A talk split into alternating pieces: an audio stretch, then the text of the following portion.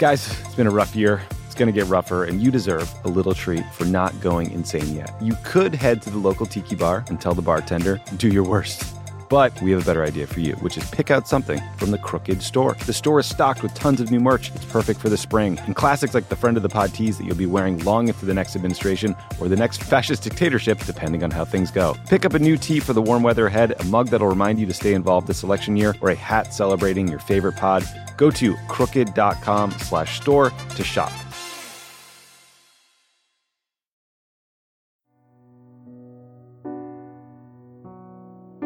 In 2015, Vladimir Putin's number one public enemy, Boris Nemtsov, was shot and killed in front of the Kremlin. He was a relentless critic of Putin, corruption, and war in Ukraine. Then he was assassinated. I'm Ben Rhodes, writer and co host of Pod Save the World, and I'm teaming up with Boris's daughter, journalist Zhanna Nemtsova, to tell his story in Crooked Media's new podcast, Another Russia. Together, we uncover what happened to one family and an entire country and ask whether another Russia is possible. New episodes every Monday. Listen and subscribe wherever you get your podcasts. Mr. Chief Justice, may it please the court. It's an old joke, but when an arguing man argues against two beautiful ladies like this, they're going to have the last word. She spoke, not elegantly, but with unmistakable clarity. She said, I ask no favor for my sex.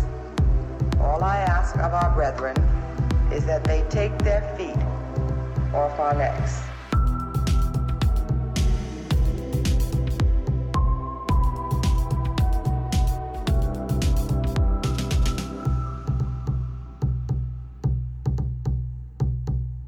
Welcome back to a special episode of Strict Scrutiny, your podcast about the Supreme Court and the legal culture that surrounds it. We are your hosts today. I'm Kate Shaw. And I'm Leah Littman. So, we have a very special episode for you today. Um, just simply by keeping up with the court's docket, we haven't had that much time or space for court culture episodes or segments. But this episode should make up for it in spades. And since we have been inviting back our favorite guests as of late, we of course had to do another episode with Senator Sheldon Whiteboard Whitehouse, the new chair of the Judiciary Committee's subcommittee on the federal courts. Welcome back to the show, Senator. Thank you, Professor. It's wonderful to be with you again we're glad we convinced you we're not actually scary, um, such that you were willing to come back. Professors are always scary. I'm sorry. You're just stuck with that. So, the subcommittee on the federal courts had its first hearing under Senator Whitehouse's leadership on March 10th. The topic of the hearing was What's Wrong with the Supreme Court? The Big Money Assault on Our Judiciary. Senator, I gather this is the first in a series of hearings that you're planning on this topic or related topics, uh, and particularly since this issue ties in with a case that the court is slated to hear this term, which you predicted or warned that they would the last time you were on the podcast. Uh, we were really happy when your staff reached out about coming back on the show.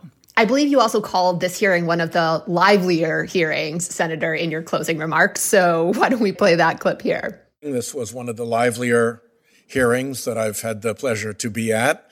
And um, I hope that it begins some of the kind of conversations for which the Senate is famous. If I had to um, use an analogy to my colleagues, I would use the analogy of a football game in which, under the rules, the football players have been allowed to bring a baseball bat out onto the field and wail away at the members of the other team. And we have the chance to actually get rid of that rule that the baseball bats have to go to the baseball field and use to hit baseballs instead of on the football field and use to hit other players. But while that's the rule, to ask one team to say, well, if you were serious about changing the rule, you'd put down your baseball bats and let us wail on you undefended makes no sense at all, makes no practical political sense at all. So maybe we can do some recapping of this livelier hearing for our listeners. Um, and we'll focus on two things about the hearing. First, the scope of the dark money issue that the hearing was focused on. And second, the reform that was the topic or subject of interest of the hearing, uh, the Disclose Act. So maybe we can just begin by talking a little bit about the scope of dark money influence on the federal courts. Um, Senator, I know this is a topic near and dear to your heart, so maybe you can give our listeners, you know, a brief kind of uh, introductory lesson um, about this topic. Sure, it comes in uh, two and possibly three phases. The first phase has to do with the appointment of justices to the Supreme Court, which, for the first time in American history, and I think uniquely anywhere in the world, was farmed out to a private interest group. Uh, the Federalist Society and Leonard Leo, that crew, has managed the last three Supreme Court nominations. And that's bad enough, but when you add in the fact that at the same time they were overseeing the process of nomination and selection, they were also taking huge, huge, huge donations and refusing to disclose who the donations were coming from and refusing to disclose what they were doing, what their process was for uh, getting the nominees into the White House to be formally nominated by the by the president. So all of that reeks of danger. And then you throw in the fact that in these days you have a um, practice, I guess you'd say now, of uh, advertising, TV ad campaigns, political ads for the nominee to try to push the nomination along. And that program, too, which is run out of the office next to the Judicial Selection Office, also funded by huge anonymous donations. So if you wanted to influence the Supreme Court in the way that lawyers would want to influence, say, jury selection by picking favorable jurors in and screening unfavorable jurors out, uh, you'd pay pretty big money to do that. And the fact that it's secret is a real problem. So that's phase one. Uh, phase two is the amicus problem of this armada of, I think, largely front group amici curiae, friends of the court, who turn up to advise the court on what people want. And they tend to be funded by the same donors who funded the selection operation. So the whole thing, unfortunately, looks like it ties together and it's all screened behind secrecy. And all of that is very undemocratic and fraught with risk for the integrity of the court. And just to give our listeners, you know, some sense about the amount of money that we're talking about here. So the Washington Post reporting on Leonard Leo, you know, who was the head of the Federal Society uh, for a while, um, revealed that between 2014 and 2017, Leonard Leo's kind of family of groups raised around 250 million dollars. And you know, an individual organization in that network, the Judicial Crisis Network, spent something like $10 million on the Gorsuch nomination. They pledged to spend something like 20 million together between the Gorsuch and Kavanaugh confirmations. They also spent almost $7 million to work against the Garland nomination. Um, you know, during which time they received a single donation of almost $18 million. And we just have no idea, you know, who was so invested and what in, business they had before the court. Right. In ensuring Merrick Garland wouldn't be on the Supreme Court, you know, to hear some possible cases uh, in which they were involved. The analogy here is to jury selection. If you, as a lawyer in a case, have the ability to select the jury, you can dramatically increase your chances of winning that case. There's a reason we have a very robust jury selection process and, and protections. You don't have to say that an individual judge is corrupt or is taking a bribe to understand that there's a real problem when a private interest controls the turnstile onto the court and is selecting favorably minded judges, some of whom have auditioned for that role with the big donors. Can I ask you, Senator, to respond to some of the concerns that were raised by your GOP colleagues on the committee and the Republican witnesses that this is really a uh, kind of a, a, type of activity that both sides engage in and that sort of big dark money flows on both the left and the right? Yeah, that's kind of a red herring argument. First, because it's not entirely true. Nobody is suggesting that any left wing organization has orchestrated three United States Supreme Court justices being ushered onto the court. That just ain't so. Um, and you know, more to the point, the purpose of this exercise is to clean up the whole mess. And the legislation that we're supporting would clean up the whole mess. It doesn't distinguish between right wing or left wing efforts to manipulate this. All of it has to be disclosed. So there's something a little bit um, less than fully logical, let's just say, uh, about saying, yeah, but both of us do it and therefore we're going to oppose your legislation that would make both of us stop it. Yeah. Um, during that segment in which you know some of the senators were suggesting both left and right groups you know take dark money one of the organizations they pointed to on the left just to give our listeners some sense of the disparity was the people's parity project an organization that was founded last year by a group of four women in law school with one, literally one full time employee. And they're equating this to the $250 million family of organizations run by Leonard Leo. And it's like the, these things are just, they're not the same. They also equated the Ford Foundation. Right. Which is an amazingly well established uh, public interest foundation that doesn't seem to have much in the way of a you know political motive or purpose uh, and they equate that with the Judicial Crisis Network, which is basically a sham operation run right next door to the Federalist Society with very interchanging donors and leadership. And um, I think that if you take put the two side by side, it's easy to tell which is the legit, robust real organization and which is the front group. And we're going to be focused primarily on, you know, the role of dark money in the courts in this episode. But I did want to note um, during the opening remarks, Senator Durbin noted that as of late, a lot of this dark money, including from the same groups that have been involved in funding, you know, campaigns for justices, have been funneling this money toward voter suppression and projects that are designed to legitimate, you know, restrictive voting laws. Same so, guy, Leonard Leo. Once the Washington right. Post exposed him with the $250 million expose, he jumped out of the Federalist Society court packing scheme and into the so-called Honest Elections Project voter suppression scheme. And of course, with Joe Biden as president, they're not exactly going to be able to control judicial selection. So while they hibernate until their next Republican president, they've moved to their other priority, which is voter suppression. And the money and the groups and the people have all pivoted. We thought maybe at this point it'd be helpful to hear you talk a bit about um, what this, you know, legislative reform proposal would do, right? So, what would the Disclose Act do, broadly speaking, and then just what purposes would disclosure serve in your mind? So, there are two pieces to this. The Disclose Act would require anybody who gives more than ten thousand dollars into political elections to disclose that it's them, and it's designed in such a way that when you try to hide behind the Russian nesting dolls of, you know, a donation laundered through DonorsTrust into a 501c4 to a shell corporation, ultimately to the super PAC. Yet we can we can drill all through all that stuff and find out who it really is. So it's going to be effective for people donating over ten thousand um, dollars.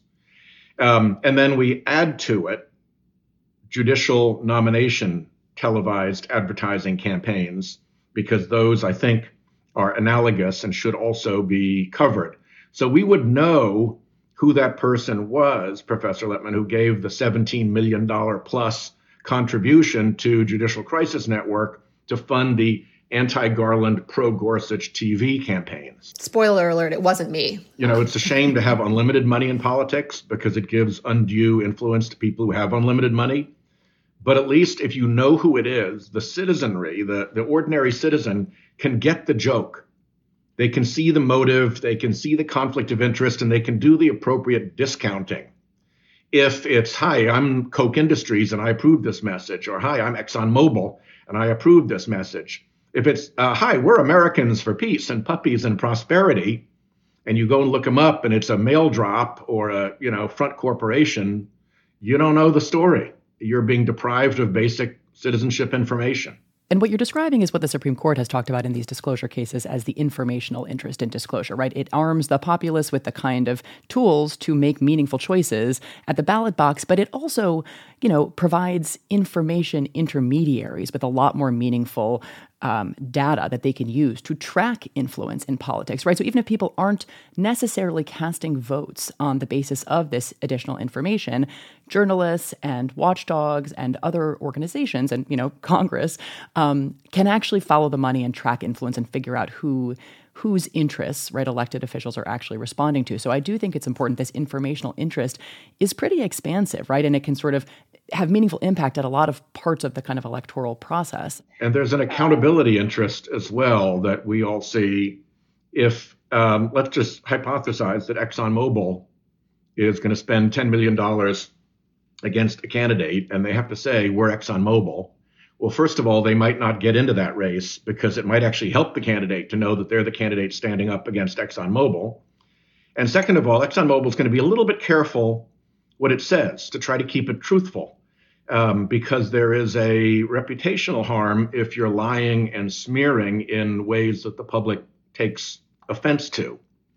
But again, hypothetically, if you're ExxonMobil and you set up a phony front group like Americans for Peace and Puppies and Prosperity, and they're dumping the poison and the smear into the uh, political ecosystem, you walk away with your hands free.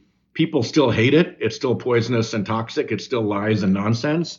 But it, the accountability for those lies and nonsense doesn't land anywhere real. And therefore, you get what has been referred to as the tsunami of slime in our politics. I thought um, one of the witnesses, Michael Klarman, explained the informational interest that Kate you were alluding to and Senator you were discussing uh, really well in response to a question from Senator Hirono. What role can disclosure play in addressing the dark money problem? I think the case that was made by the other witnesses uh, was a good argument for requiring the left to disclose right uh, dark money as well as the right. Uh, if you just asked an ordinary citizen uh, their opinion uh, somebody's giving you advice, your doctor is giving you advice about what medication to take, do you not think everybody would agree that they would want to know whether the doctor had a financial interest with a pharmaceutical company uh, in prescribing a certain drug? Well, of course, the answer is yes. Everybody would like to know if the uh, Koch network is spending money opposing uh, light rail transportation uh, that's up for a referendum in Nashville. Um, and their argument is simply, oh, this is going to raise your taxes do not think the ordinary citizen would want to know that the Koch brothers depend entirely on people continuing to use fossil fuel and drive their cars? Thus, they have an existential, they regard light rail as an existential threat to their business. And the answer is, of course, everybody would want to know that. So, something else I wanted to turn to is one theme that was emerging from your GOP colleague, Senator, was wanting to know exactly what we're talking about when we say the system is rigged. So, Senator Kennedy, in particular, wanted to know if the allegation was these groups were giving money to the justices and the justices were exchanging votes for that money. Like that seemed to be you know, Senator Kennedy's understanding about what a rigged system would mean. The quid pro quo corruption theory. Right. I'd love to hear you talk more about this, but in my mind, this is missing the point a little bit um, because what I understand part of the problem to be is not only the informational interests that we're talking about, but the point is these groups are paying to put on candidates or judges who they know or they think will advance their interests. Like, not because they're paying them, but because they share their worldview, even if they justify it in different terms. And it's relevant, you know, that we all know that these groups think these judges or justices share their worldview and advance their interests. Like that helps us understand like what the stakes of these disputes are.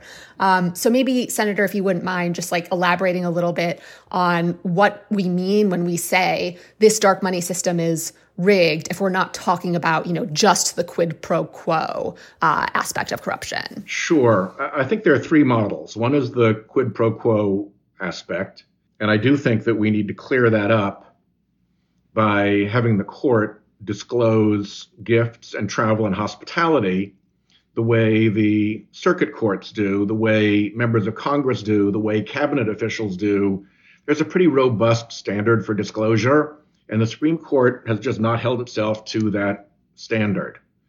So we don't know if Justice Scalia's all expenses paid hunting vacation um, on which he passed away would have been disclosed had he not passed away on it and made made news that way. Um, but I don't think that's the core of the problem. I think it's something you need to run down and look at and, and need to sort out the disclosure problem.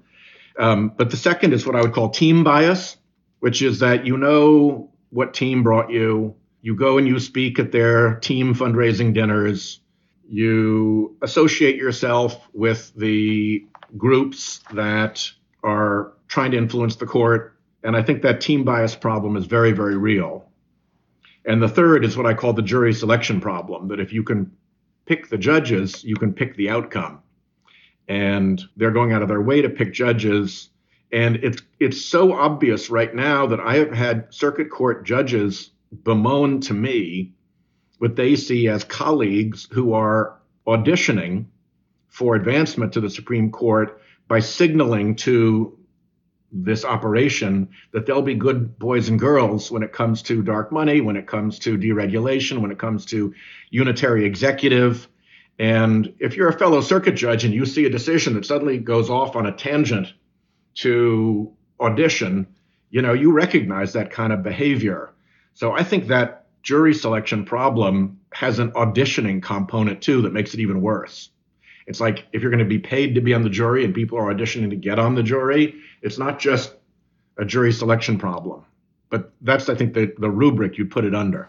Um, yeah, and so again, you know, Professor Michael Klarman, not to go total fangirl here, but I just think he was a really great witness because he really, I think, brought home how it's relevant or would inform people's views about a nominee if, for example, they think that Big Oil believes that this nominee shares the same worldview as them. Um, so, you know, here we're just saying what people think about someone else, the nominee, can be good evidence about that person's character or hear the decisions they might reach. And in a lot of cases, you know, these groups are right. You know, we can think about what's happening now, for example, where a lot of the groups that were paying money to support, you know, President Trump's nominees um, are funded by the same people that are now bringing the lawsuits to challenge things like the Center for D- Disease Control's eviction moratorium. And so, you know, they were correct in thinking that these judges, you know, who President Trump was going to appoint, you know, were, were going to advance their interests in at least some cases. That would be their intention. You don't spend $250 million just to roll the dice. Right. And, and and that's not to say this happens all the time or that judges don't occasionally throw in a ruling that surprises you or a group. Um, but as again, you know, Michael Klarman uh, suggested, like this happens in a lot of the big cases affecting our democracy in particular. Yeah, a lot of cases. We've t- we've targeted 80 cases that were five to four partisan decisions with an obvious donor interest, in which the Republican donor interest won. The big flagrant ones are obviously, you know, Citizens United, Shelby County, Heller, ones like that. Um, but the difference between the two cases, the ones in which they don't particularly care and the court can just do its thing, and the ones in which they care a lot, uh, that difference is very often signaled by these amicus groups who turn up in little orchestrated flocks and, you know, have, I think, a rather choral effort to uh, uh, send the concerted message to the judges on the court. This is what uh, our team wants, guys. Are you like me and tracking the polls obsessively this election year? Well, Dan Pfeiffer's right there with you, and he's taking them seriously, but not literally. Take an average of the polls. Don't forget about any one poll. And the thing that we try to tell everyone in every episode of this podcast is a poll that has Biden up to and a poll that has Biden down to. They all tell you the exact same thing, which is this is a very, very close race. The goal of this podcast is to help people understand polling and freak out about it just a little bit less. Explore the latest polls, what they actually mean, and whether or not it's time to hit the panic button. Tune into Polar Coaster with Dan Pfeiffer, Crooked's latest subscriber exclusive show. To get access, subscribe to our Friends of the Pod community only at crooked.com slash friends.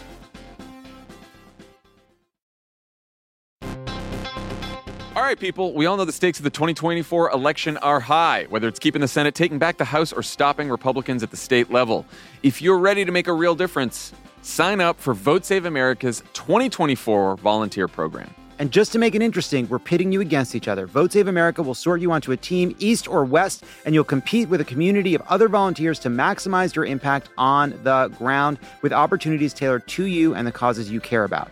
The team with the highest volunteering stats could secure the biggest prize of all, the continuation of American democracy. Head to votesaveamerica.com slash 2024 now and get ready to organize or else. This message has been paid for by Vote Save America. You can learn more at votesaveamerica.com, and this ad has not been authorized by any candidate or candidates committee.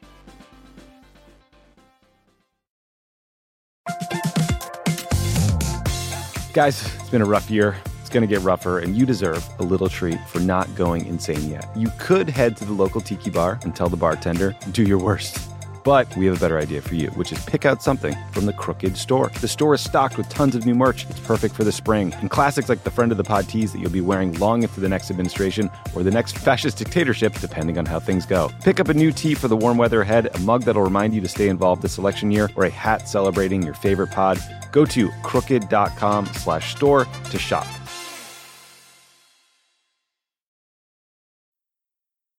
We'll turn now to a key constitutional objection to the extent there really is one, or there was one that emerged um, during the hearing, and that's that there is some First Amendment problem. An encroachment upon First Amendment associational interest is typically how it's framed uh, in requiring the disclosure of the identity of donors. Let's start by playing a clip between Senator Hirono and, again, Michael Klarman about the 1958 case NAACP versus Alabama, that is often a case that is invoked in these debates. The only question here is whether there's some constitutional constraint. And I imagine we're going to talk more about. Well, there's NAACP versus Alabama, which is a very, very different case. So in 1958, it's a very specific case. I'm somewhat familiar with the facts of that 1958 case. And for to, to use that to protect uh, the disclosure of dark money because some people might get hurt or whatever, I you know I'd like to see the evidence it's like there's no evidence that there was fraud in the elections, but that doesn't stop certain people from continuing to push out those kinds of uh, positions. So yes, uh, if that's the only case, that ain't much. So there was that exchange. It was also the case that the witness from the Becket Fund invoked exactly the same case when Senator Blumenthal asked if he supported the disclosure requirements. Ben Jealous later in the hearing um, very, I think, effectively responded to the suggestion that this case has any relevance to a legislative proposal like this one, um, which is to say that, you know, in 1958, the state chapter of the NAACP was subject to harassment, and in which the Supreme Court said there was basically no question that the disclosure of membership lists, which is what the state officials in Alabama were seeking, would have led to economic reprisal, loss of employment, threats of physical coercion, you know, real mortal danger for members of the NAACP state chapter in 1958 in Alabama. Um, but it is a case in which the Supreme Court did sustain a First Amendment objection to a compelled disclosure requirement. So, at a very high level of, of abstraction or generality, it's not an irrelevant case, but it is so distinguishable from proposals today to require the kinds of disclosure uh, that you're contemplating here um, that it is always kind of maddening to see it invoked in these kinds of debates. So, I guess, you know, sort of if you talk just in general about what you view as the constitutional landscape landscape here. Um, and then, you know, Senator Kennedy also sort of, you know, kind of less in the realm of constitutional discourse, but you kind of liken this to cancel culture, right? So we're going to get these names disclosed, and then people are going to be, you know, subject to, you know, not physical reprisal, as was the case in the Alabama case, um, but, you know, being canceled on social media or, or, elsewhere, and that this was, you know, in some ways the problem with a proposal like this. So, what's your response to all of that? It's kind of the um, wolves in sheep's clothing analogy. Wolves and lambs are both mammals, but most people understand that there's a difference between the two. And that's the difference that exists between uh, powerless, very much discriminated against, deeply threatened. I mean, lynchings, beatings, bombings, burnings were a regular occurrence in the Jim Crow South. Um, and an ordinary NAACP member was truly at risk of real physical violence. And so I think it's really hard for secretive billionaires who are trying to manipulate their country's politics from behind a very expensive array of complicated front groups and are basically running a massive covert operation against their own countries to try to get them their wolfy lupine selves into the skins of those lambs. That's the fundamental distinction that I think is the operative one. From a constitutional point of view, you begin to run into, you know, every constitutional doctrine ends when it hits the boundaries of other doctrines. And the doctrine of Citizens United, the only one that I agree with, at least eight to one, was that when you stand up in what is public discourse in a republic, yeah, there is going to be criticism back. That's part of public discourse. You don't get to hide. And if you do get a threat, we've got a law enforcement community that knows very well how to address those threats and a legal system that will prosecute them. Very different from Alabama in the 50s when the law enforcement establishment was very much on the side of the Jim Crow operation and conspicuously failed to prosecute lynchings, beatings, burnings, and bombings. So And when they tried, they got a you know all white jury, and boom, nobody got convicted. The comparison between the two is actually really kind of morally offensive. I get that their lawyers think that it's cute, but if you can't tell the difference between an ordinary NAACP member in the Jim Crow South and the Koch huge multi hundred million dollar dark money operation, I don't know how you can be helped.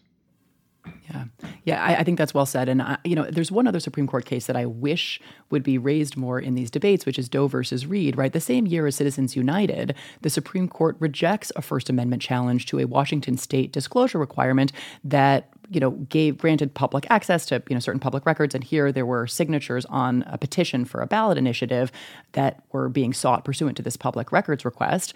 Um, and you know, the ballot sponsors and some of the signatories didn't want their identities becoming public, and so raised a First Amendment challenge to this compelled disclosure under state law. And the Supreme Court, like in Citizens United, 8 1, rejected the First Amendment challenge. Now, it was a little bit more of a fractured decision um, on the disclosure point than the 8 1 vote count suggests.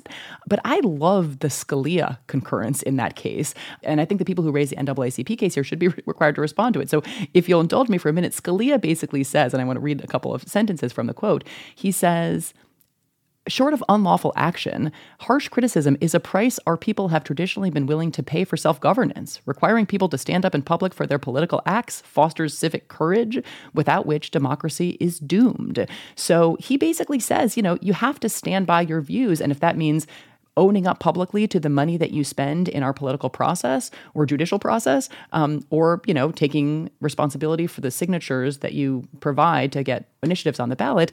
That's democracy, um, and I just think it's such a powerful point that I'm just not sure I've heard on the other side a very effective response to, apart from this kind of vague invocation of cancel culture, which Scalia, I think, was really kind of unsympathetic toward. He sort of said, fine. So that's scary. You're going to be unpopular on the internet. Yeah. I mean, the whole cancel culture idea is ridiculous. You know, you're going to have a bad day on the internet. Give me a break. You're going to get, you know, shunned and somebody turn their back on you at your country club because, you know, they think you're an awful person for what you're doing to try to manipulate our politics. Too damn bad. That just, you know, give me a break. That does not, that doesn't count in all of this. And the idea that these Republicans are all excited about cancel culture when they basically cancel cultured climate change, climate science, science generally, uh, when it offended their uh, fossil fuel donors, um, the selectiveness of this cancel culture theory and the blindness to their own. I mean, these guys were the ones who invented cancel culture by canceling out the uh, science of climate change. Yeah. Merrick Garland was also canceled, but you know. Oh yeah, he was totally canceled. like, no, we're not going to have you. We're not even going to meet with you. We're so canceling right. you. You can't even come into our office. Who are you? You don't exist. Two other small points to make. I mean, one, you know, so even if I think, as all of us are pretty ins- unsympathetic to these kind of broad cancel culture concerns, if there's genuine evidence that real harassment or reprisals are a live possibility or have actually occurred, courts, you know, post Citizens United uh, and in the decades before that, courts for decades have been sustaining on occasion as applied challenges to various kinds of disclosure requirements when there's strong evidence that there's a need to do so in discrete cases. So I think it's important to make clear that, you know, even if a proposal like yours were to become the law and in states that already have various kinds of disclosure requirements, courts aren't disabled from you know, in individual cases, occasionally being responsive to real concerns. Most of these concerns go nowhere, but very occasionally they do get sustained. So, so that's one thing I wanted to flag. And the other thing is, I do think it's interesting that you've set the disclosure level at $10,000, which seems to me to reflect some responsiveness to this concern that like maybe if you do care a lot about you know anonymity just keep your donations low. And ten nine thousand dollars, nine thousand nine hundred ninety nine dollars is also a, still a significant amount of money. But but it does seem to allow the possibility that for people who may really prefer to stay out of the public eye for whatever reason, they can still be active in participating in this piece of you know the process of money in politics. Um, it's just the really big donors who are going to be captured by a proposal like this one. Yeah. The other point, Professor Shaw, that I'd mentioned with respect to courts in this space is that if, in fact, you are the victim of a public campaign of lying and of verbal harassment that has actually harmed you, That's a cause of action. And we saw the parents of the young man who was murdered in Washington, who the right accused of having been killed by Hillary Clinton's operatives, win enormous judgment against the propagators of that lie. We saw uh, InfoWars lose a big case about their very harmful false pretense that the Sandy Hook massacre was staged and that the parents of those murdered children were faking it.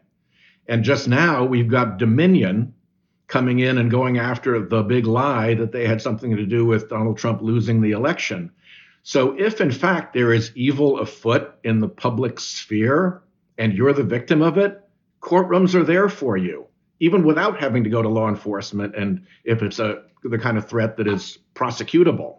The only other thing I would add to this First Amendment discussion before we turn to the actual Supreme Court case that is presenting this precise question is that short of circumstances where disclosure actually leads to harassment, retaliation, threats of physical harm, the conduct that opponents of disclosure requirements are trying to shield themselves from is itself oftentimes First Amendment protected activity, like the ability to criticize someone on the internet, the ability to decide, I'm not going to buy this product because I don't support the company's stance. Like, that's First Amendment activity. And so you can't just say, well, you have a right to be immune from criticism or people exercising their ability to express their views it's a one way ratchet that goes only their way. right. Um, so maybe now we can turn to the Supreme Court's case that is actually going to be deciding these issues uh, in the context of a challenge to a California disclosure requirement. Um, Senator, last time you were on the podcast, you actually warned about the possibility that the Supreme Court would take this case. Uh, congratulations, you're now officially a Cassandra, able to predict the truth, but not always be believed. So the case uh, is Americans for Prosperity Foundation versus Becerra, also consolidated with Thomas More Law Center versus Becerra. And it involves a California law that requires tax exempt organizations to submit to the state attorney general on a confidential basis for regulatory oversight the document they give to the IRS identifying their major donors. So, not all the donors, just major donors. And California says they use this information to detect or investigate fraud, self dealing, abuse of tax exempt status, and other regulatory matters. So, Americans for Prosperity Foundation and Thomas More Law Center are arguing they don't want to disclose their donors, and so they brought a First Amendment challenge, arguing that the requirement burdens their freedom of association. They are arguing again that this disclosure requirement will place some donors at risk of harassment. Um, and the specific question that the court is answering is whether this disclosure requirement is substantially related enough to a legitimate government interest or whether it has to be narrowly tailored to achieve that government interest. Um, so, Senator, I know you have filed a terrific amicus brief in the case. Maybe you could tell us a little bit about the amicus brief, which uh, I feel the need to give a content warning about to Justice Alito and his law clerks. Uh, might want to eat your Wheaties for breakfast before you read the brief. So, so let's start by just taking a quick look at this case. This is perhaps the tiniest disclosure that you could imagine. This is a disclosure of information that the IRS already has, providing the exact same form that they provide to the IRS, also to the California taxing authorities, to be held confidential also by the California taxing authorities. That's the sum and substance of the disclosure at stake.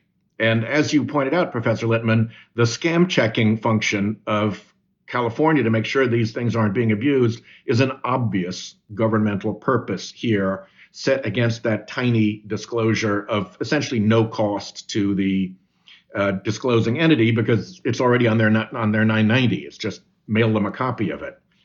So there's really almost nothing going on in this case, which makes one wonder why the Supreme Court would bother to take it up except for the fact that it opens this door. And at the cert stage, at the certiorari stage, when the pitch was being made to the Supreme Court to take this case, more than 50 of these funny, dark money funded front groups turned up as amici curiae, as friends of the court.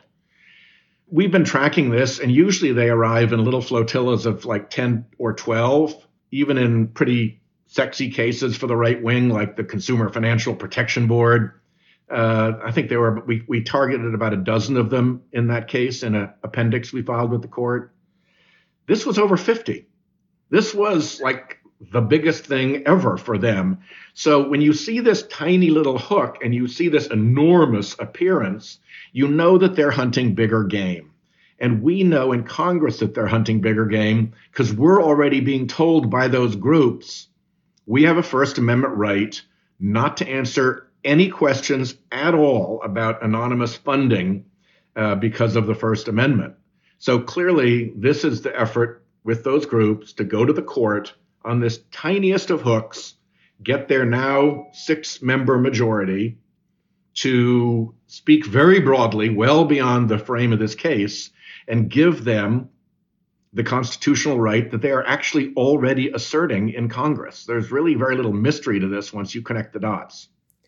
One of the odd parts about this case to me is that it requires almost a somewhat conspiratorial mindset to believe that this information that these entities would be disclosing to the California regulatory um, bodies would get out, right? It reminds me of a moment from the oral argument in the Trump versus Vance case involving uh, the grand jury subpoena for President Trump's financial records in the custody of the third party, where Justice Alito was noting that, well, the grand jury rules require the grand jury to keep that material confidential. But he suggested, well, we all know, you know, that these New York DAs are going to be leaking information to the New York Times. But it's just reflects a real lack of faith and a real rush to kind of assume the worst about these governments and regulatory bodies if you think they're not actually trying to keep the information confidential. Um, and so, so that's one aspect of the case that I find a little bit strange. It's not as if the confidentiality requirement of the California Attorney General isn't enforceable. I mean, if in fact the California Attorney General leaked information that it was obliged to keep confidential and an entity actually suffered any actual harm, they have a cause of action, even if the California Attorney General was only negligent in not keeping the information secure for whatever harm they suffered. So it's a little bit of a theoretical point without much of a footing in real life practice. And what it really is overlooking is the fact that there's not going to be any harm from the leakage, even if it were to happen. There's actually probably going to be public benefit from it happening. And if there is harm, it's harm to tricky interests that are up to no good. So um, they have multiple, multiple layers of protection behind the non disclosure requirement that California imposes. Yeah, it's such a quirky little case to have attracted so much attention at the cert stage. And I wonder whether, I mean, I think we'll, we'll go deeper, I think, in, a, in our preview episode, Leah. So, so we won't sort of get too in the weeds on it. But there are what I think when you clerk at the Supreme Court, you sometimes describe as these vehicle problems. It's sort, sort of an odd case because the kind of, they did what was originally, I believe, an informal confidentiality norm regarding these reports was then formalized in 2016, something like that. So there's just some, and there's some questions about, I think, how the confidentiality confidentiality, how the records are kept, things like that. So so it's also kind of interesting to me that the so the the, in the late days of the Trump administration, um, the Solicitor General's office, after having been asked for its views by the Supreme Court, filed a brief encouraging the court to take the case, suggesting that the lower court had erred and should have, you know, more stringently reviewed this disclosure requirement, um, and has thankfully changed positions in its more recent filing,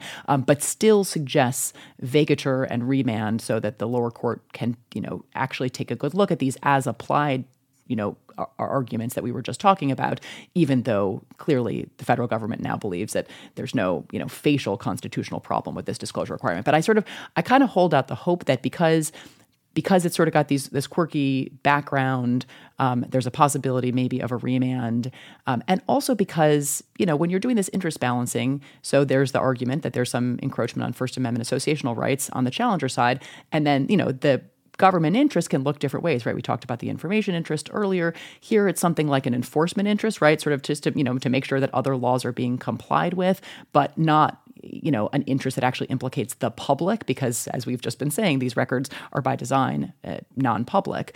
Um, so maybe there's a way in which the, the, the court sort of dodges a big confrontation between the government interests that disclosure advances and the First Amendment interests that are offered against these compelled disclosure regimes. But um, but it does feel to me like it's coming. Like since basically since Citizens United or a couple of months later, and um, disclosure became sort of the next big front in sort of the battles over money and politics. It's been ten years in the making, and I do think that the number of amicus briefs on the side of the challengers in this case make clear that they've been developing the you know intellectual architecture of these First Amendment arguments for a lot of years. And I think I said this the last time we had you on the podcast, Senator. Um, I worry that there hasn't been a symmetrical development of the, the importance of the government interests that are advanced by disclosure. And I do think that the work your subcommittee is doing um, is an important corrective to that. But I think there needs to be more scholarship and, you know, nonprofit organization attention to developing these arguments because whether this big confrontation is happening this year or whether it happens in a year or two, it does feel like it's coming. Yeah, I mean, there's nothing like equivalence um, on on our side the Washington Post reported the $250 million operation over just a few years to fill the court with um, suitable justices. Um, this one case, somebody has rounded up 50, 50 separate amici um, to do this. As you point out, this is an argument whose architecture has been carefully constructed for some time. And the plaintiff is the 501c3 associated with the Koch brothers' huge political operation, which has been described in the press as actually being a more powerful political operation than the Republican Party itself. So, you know, you can look at this as a case with parties, but you gotta, you can't overlook the big guy in the rain, dark raincoat with a club in his hand in the corner who is overlooking this whole scenario and the fact that this is a tiny case nominally is not very reassuring because Citizens United was a tiny case nominally. It was a case about a movie. Yeah. And the Supreme Court used a case about one movie to upend the entire political structure, the entire uh, financing of campaigns, the entire power balance of the United States democracy over that. So their willingness to take big leaps off tiny platforms is established, particularly in this space. And the trick is going to be how you reconcile the eight who said transparency was the only defense between big money and corruption, and now letting big money go forward without transparency and pretending somehow that that's not going to be corrupting. And by the way, they were wrong about big money plus transparency equals no corruption. That just wasn't true. But even their nominal argument fails in in this matter. Kate, it was so interesting hearing you say that um, because that made me think of two things. One is that when we're thinking about what possible interests, you know, this disclosure might serve, you know, one thing that comes to mind, I think this is actually from your amicus brief, Senator, is the suggestion that part of what this dark money influence does it, it actually is it actually contributes to the kind of polarization political polarization that can then cause some of the harassment that the groups fear. Whereas if you remove you know the groups that are funding you know these efforts to paint the other side as these like dangerous people who need to be resisted at all costs then perhaps you know disagreement and politics could be a little bit more sane and a little bit less, you know, concerning. Yeah. Yeah. I mean, the argument is I'm spending so much money anonymously in politics that your voice doesn't matter anymore. And you're mad as hell about it. So you're starting to get really agitated. And your agitation is really inconvenient and unkind to me. And therefore, I should be able to continue my dark money operation.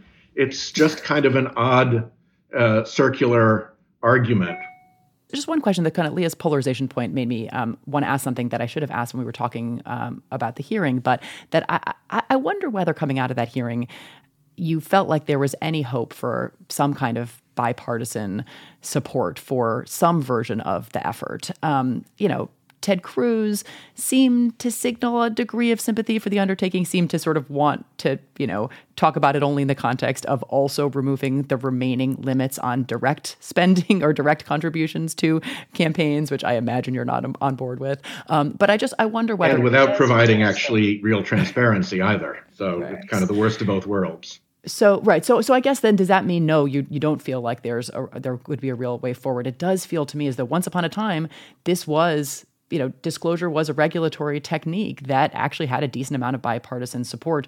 Could we get there again, um, or is are the sort of polarization dynamics you were just describing too great to allow for any kind of genuine cooperation? The political dynamics of this are actually pretty strong. If you look at public polling over a considerable period of time the public is totally fed up with big money in politics, has no sympathy for dark money in politics, cleaning it up polls in the 80s and in the 90s.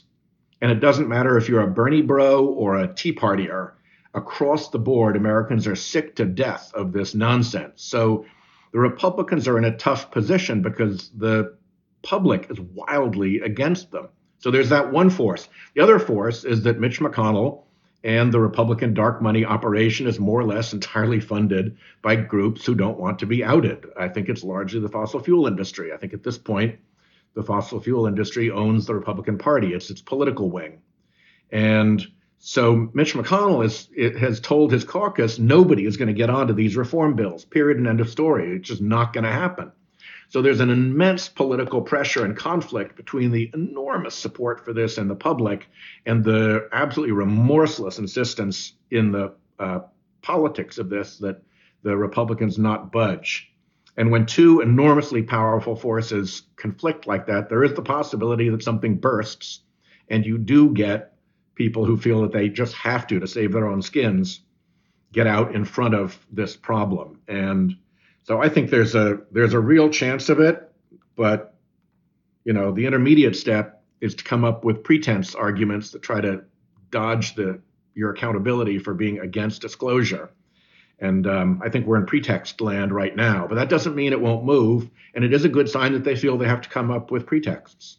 Um, so the the second thing, Kate, I wanted to say is you were noting about how we were maybe trying to avoid the big confrontation between um, disclosure requirements and you know what the court perceives as the First Amendment issue, and perhaps in this case it might you know just send the case back down to the lower courts, or maybe adopt some additional language, you know, clarifying what the legal standard is. And perhaps that would be a slight win in the sense of dodging a bullet. But I guess my fear is if the court even tweaks the legal standard a little or suggests these challenges have any legs, um, given who's on the federal courts now, you know, 25% of the lower federal court judges who are uh, active and not senior status were appointed by Donald Trump. Like, I am concerned about what those judges would do in these challenges and whether they would say, yes, there is a real risk of harassment anytime, you know, you are dealing with again disclosure requirements to these kind of interests you know just seeing what they have done with for example challenges to the cdc eviction moratorium and remember how judge alito signaled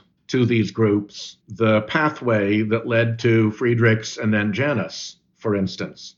So even if they don't win in this particular case, this could be a huge signaling opportunity for the judges that want to move in this direction, encouraging them how to tee up the next case that would let them close the deal.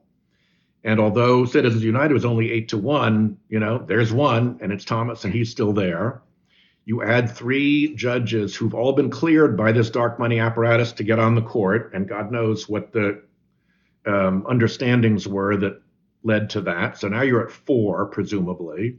And it's highly plausible that Alito would flip and make a five. So you can readily see how you get to a 5 4. And if this is not the case for it, the prospect that this becomes the case that signals to this operation how you get there is a pretty dangerous one. And the operation is in it for the long game. They don't think they I don't think they even expect to win this day one, but this is a campaign and they're going to work the court until they get what they want, which is the United States of America in which covert operations can be run by big special interests against our government with the citizens none the wiser it's sort of a downer note to end on. I feel like can can we ask can we ask Senator uh, slightly off topic, whether we should be clearing our calendars for any time in the next few weeks for all of the judicial nominees the Biden White House is about to be sending the Senate Judiciary so. Committee. They got a bunch of vacancies, and I hope we can uh, move them through with something resembling the enthusiasm with which the Republicans went about that task when uh, they had a similar opportunity. And I hope that we're going to be sending qualified judges who will pass scrutiny and and um, aren't quite as bad as some of the Trump judges uh, who have been through our machine. Um, but I I'm sorry if that was ending on a on a downer note, but it's always darkest before the dawn. And if we're not sounding out these downer notes and warning people about what is coming, then that will make it much more likely. Uh, this operation will go as far as it can get away with. And if we're not standing up against it, then it's going to be a lot worse than if we do stand up and if people really get that this affects them. And we need to solve this problem. And sunlight is the best disinfectant. And it's the best disinfectant about the court. And it's the best disinfectant about uh, political donations and it's the best disinfectant about the machinery that was allowed to put three United States Supreme Court justices on the court. I think the endorsement of sounding the alarm is perhaps the best endorsement of the uh, Cassandra style podcast uh, that we are trying to make. Uh, so thank you, Senator. Thank you, Professor Shaw. Thank you, Professor Littman. Thank you so much for joining us. Thank you to our producer, Melody Rowell. Thanks to Eddie Cooper for making our music. And thanks to all of our listeners for tuning in. And we hope uh, to have you back at some point in the future, Senator. Perhaps uh, on a happier note. Perhaps on a happier note. But I'm afraid there are not going to be a whole lot of happy notes as we call out this beast. Yeah. But thanks for shining the light on it. You know, I mean, it's really been torture trying to get even some of our progressive active lawyers to take an interest and, and dig in on this stuff. So this matters, and I'm grateful. That's what the podcast is for, and we'll be sure to make a TikTok about this case too. Great. Signing off then. Thank you both.